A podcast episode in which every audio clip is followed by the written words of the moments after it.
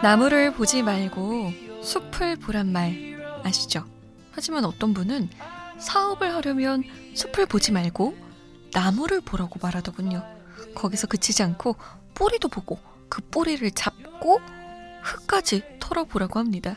이 시간은 사업 중에서도 제일 골치 아픈 이 인생 사업 샅샅이 파헤쳐보는 시간이에요.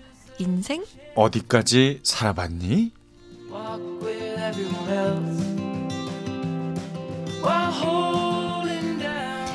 두 번째 임시 코너 시기로 함께하고 있는 분입니다. 서경석 씨 모셨어요. 안녕하세요. 반갑습니다. 서경석입니다. 네, 이 사업을 하려면 나무 뿌리에 흙까지 봐야 한다. 이 얘기를 한 TV 강연에서 서경석 씨가 한 얘기라고 하더라고요. 아, 예. 요 명언 어떻게 나온 건가요? 명언은요 무슨? 예. 엄청난 명언인데요. 예, 그러니까 숲을 보지 말고 나무를 봐라. 뭐 이런 그야말로 명언이 있잖아요. 예, 그런데 저는 제가 경험을 해보니까 나무만 보는 것도 부족하다. 예, 그 나무 가지, 줄기, 예, 잎새, 심지어 땅 속에 묻혀 있는 뿌리까지 꺼내서 네. 겉에 묻어있는 그 흙까지 털어봐야지 네. 예, 사업을 알고 뭐 인생을 알고 하지 않겠느냐. 제가 실제로 경험을 했던 내용이기 때문에 네. 그 우연한 기회에 아마 이런 얘기를 드렸던 것 같아요. 아, 네. 그 흙까지 다 봤을 땐 성공했나요? 알겠더라고요. 아니, 성공했다기보다 네. 그 현장을 알겠더라고요. 그래서 제가 이제 그냥 겉에서 이렇게 보고 뭐 오고 가는 손님들이 인사 정도 할 땐 몰랐는데 네. 어느 날 일요일에 저 혼자 직원이 사정이 생겨서 갑자기 못 오게 됐고 저 혼자서 그 골프장 아침부터 마감까지 꽤 길게 계셨네요. 버텼던 적이 있어요. 근데 네. 막 주차도 해드려야 되고 네네. 손님이 물 갖다 그러면 물도 네네. 갖다 뭐 기계가 좀 잘못됐다 그러면 그 컴퓨터도 네네. 만져야 되고 골프 채도 막 닦아드려야 되고 이걸 혼자서 네. 마감까지 해보고 나니까 직원분들의 애환, 고충 그리고 이 정말 속속들이 알게 되셨겠네요. 손님들이 뭘 싫어하는지 물론 제가 계획을 하고 그렇게 한 건 아닌데 그렇게 경험을 하고 나니까 네. 다 알겠더라고요. 눈이 열렸네요. 네. 그렇죠. 그래서 제가 흙까지 털어봐야 된다. 네. 너무 좋은 이야기인데요. 대신 주차까지 해가면서 그날. 손님 먼저 들어가시라고 그러고 제가 차 주차하고 들어가겠다 그러고 그날 진짜 힘드셨겠네요. 아, 1인 4역을 그러니까요. 해냈었죠. 오늘 청취자분의 고민 사연이 마침 사업과 관련된 사연입니다. 예. 지금 바로 만나볼게요.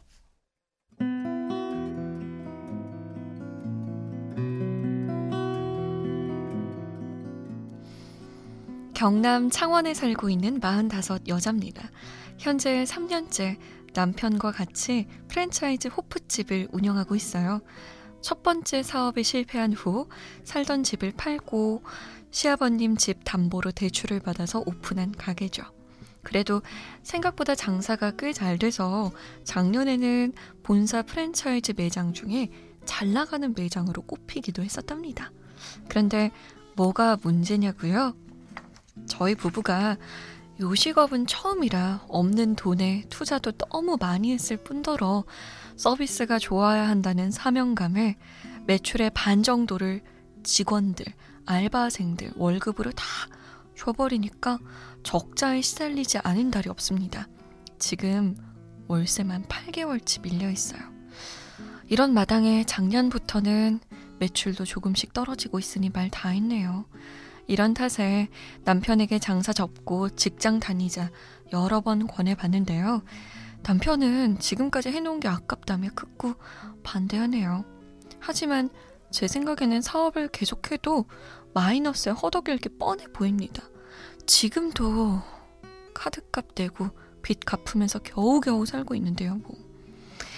장사 오래 하신 분들 말로는 망설이다 보면 나중에 더 힘들어질 거라면서 과감히 접는 용기도 필요하다는데 어쩌면 좋을지 참 고민입니다.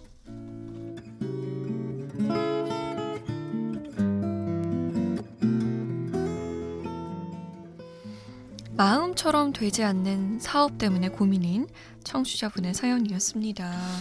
이야, 이게 참 정말 많은 부분 공감이 갑니다. 그래요. 네, 제가 저 방송인이 본업입니다만 네네. 여러 사업들을 해봤고 또 현재도 하고 있기 때문에 네. 누구보다도 이분의 마음을 정확히 알아요. 특히 이 먹는 거 관련해 식당이나 이런 네. 또 호프집 같은 경우에 앞으로 남고 뒤로 미친다 뭐 이런 왜 많이들 얘기하잖아요. 네네. 바로 이 부분 때문이거든요. 비싼 월세, 네. 비싼 인건비. 어떻게 해야 돼요 이거? 제가 우리 강다솜 아나운서가 사연 읽을 때 야, 이거 내가 어떤 말씀을 드려야 될까 네. 순간 고민을 좀 했는데 일단 제 경우는요. 네. 저는 네. 끌고 갑니다. 끌고 가요? 예.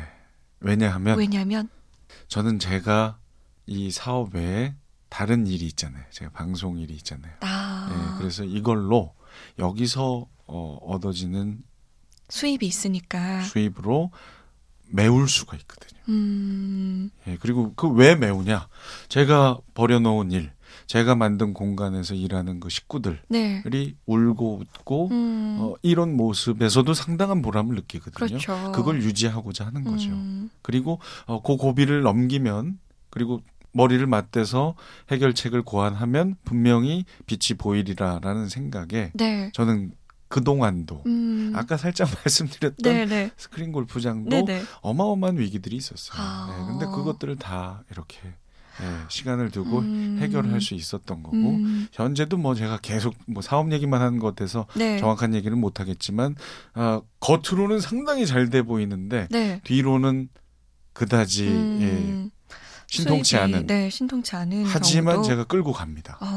왜냐하면 저는 다른 일로 메울 수 있으니까. 예. 그런데 이 분의 경우에는 그렇죠. 이게 전부거든요. 그 얘기를 제가 드릴 수는 없을 것 같고요. 네. 요 말씀을 드리고 싶습니다. 어떡해요? 분명히 이유가 있어요. 이유요? 잘 되다가 안 될 때는 무조건 이유가 있습니다. 아. 근데 그 이유들 중에 주변에서 가장 하기 쉬운 말. 날씨가 이래서 그래. 아... 요즘 다른 데도 다 잘 안 돼. 맞아요. 이런 거에 네. 위안을 받으시면 안 된다고 생각해요. 저는. 가게 내에서 문제가 있다. 외부 요인이 아니다. 외부 요인 말고 분명히 다른 이유가 있습니다. 그리고 만약 외부 요인이 있는 게 정답일 수는 있거든요. 네네. 그럼에도 불구하고 해내야죠. 사업가라면. 그렇죠. 네? 객관적으로 안 될 것 같은데도 잘 되는 집이 얼마나 많습니까, 세상에. 그렇죠, 맞아요. 그죠? 막 태풍이 불어도 잘 네. 되는 집 있어요. 완전 저 오지에 있는데도 막 손님들이 일부러 찾아가는 맞아요. 집 많잖아요. 맞아요. 예, 그런 경우를 생각한다면 그런 평범한 이유로 위안 삼으면 안 된다. 철저하게 한번 분석을 해보시고 네. 예, 인건비 지출만이 이유는 아니라고 봐요, 저는. 그래요. 예, 그러니까 뭐가 있을까요? 혹시 놓칠 수 있는 부분이 있잖아요. 아니야. 본인의 눈으로 보면 안 보이는 것들. 그러니까 안 보려고 하실 수도 있어요. 제가 볼 때. 보려면 보이는데 안 네. 보려고 하실 수도 있어요. 그러니까 우린 인건비가 너무 많이 나가. 네. 라고 그냥 서로 네. 이러지 말고 안주의 맛은 어떤지.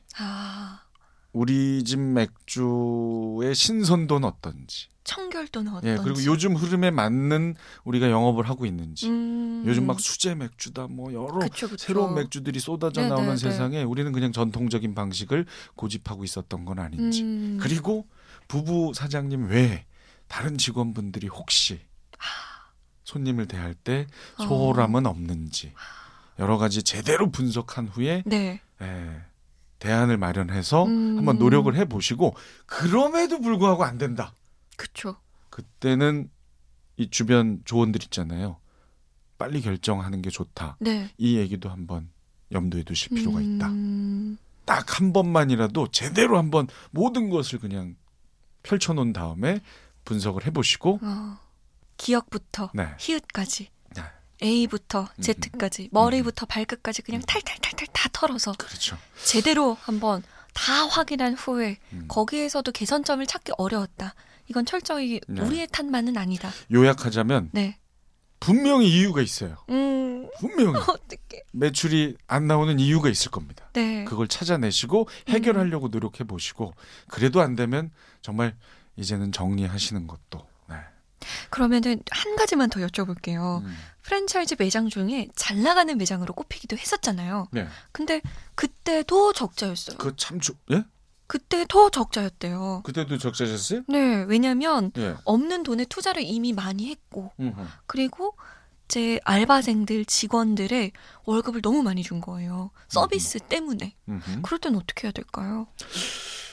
아 그러니까 이게 막 퍼보여 막 투자. 네, 투자를 네, 네, 어마어마하게 해서 매출이 안 나올 수는 없습니다. 사실. 예? 그럼 이미 그때도 문제가 있었던 거죠. 아, 네.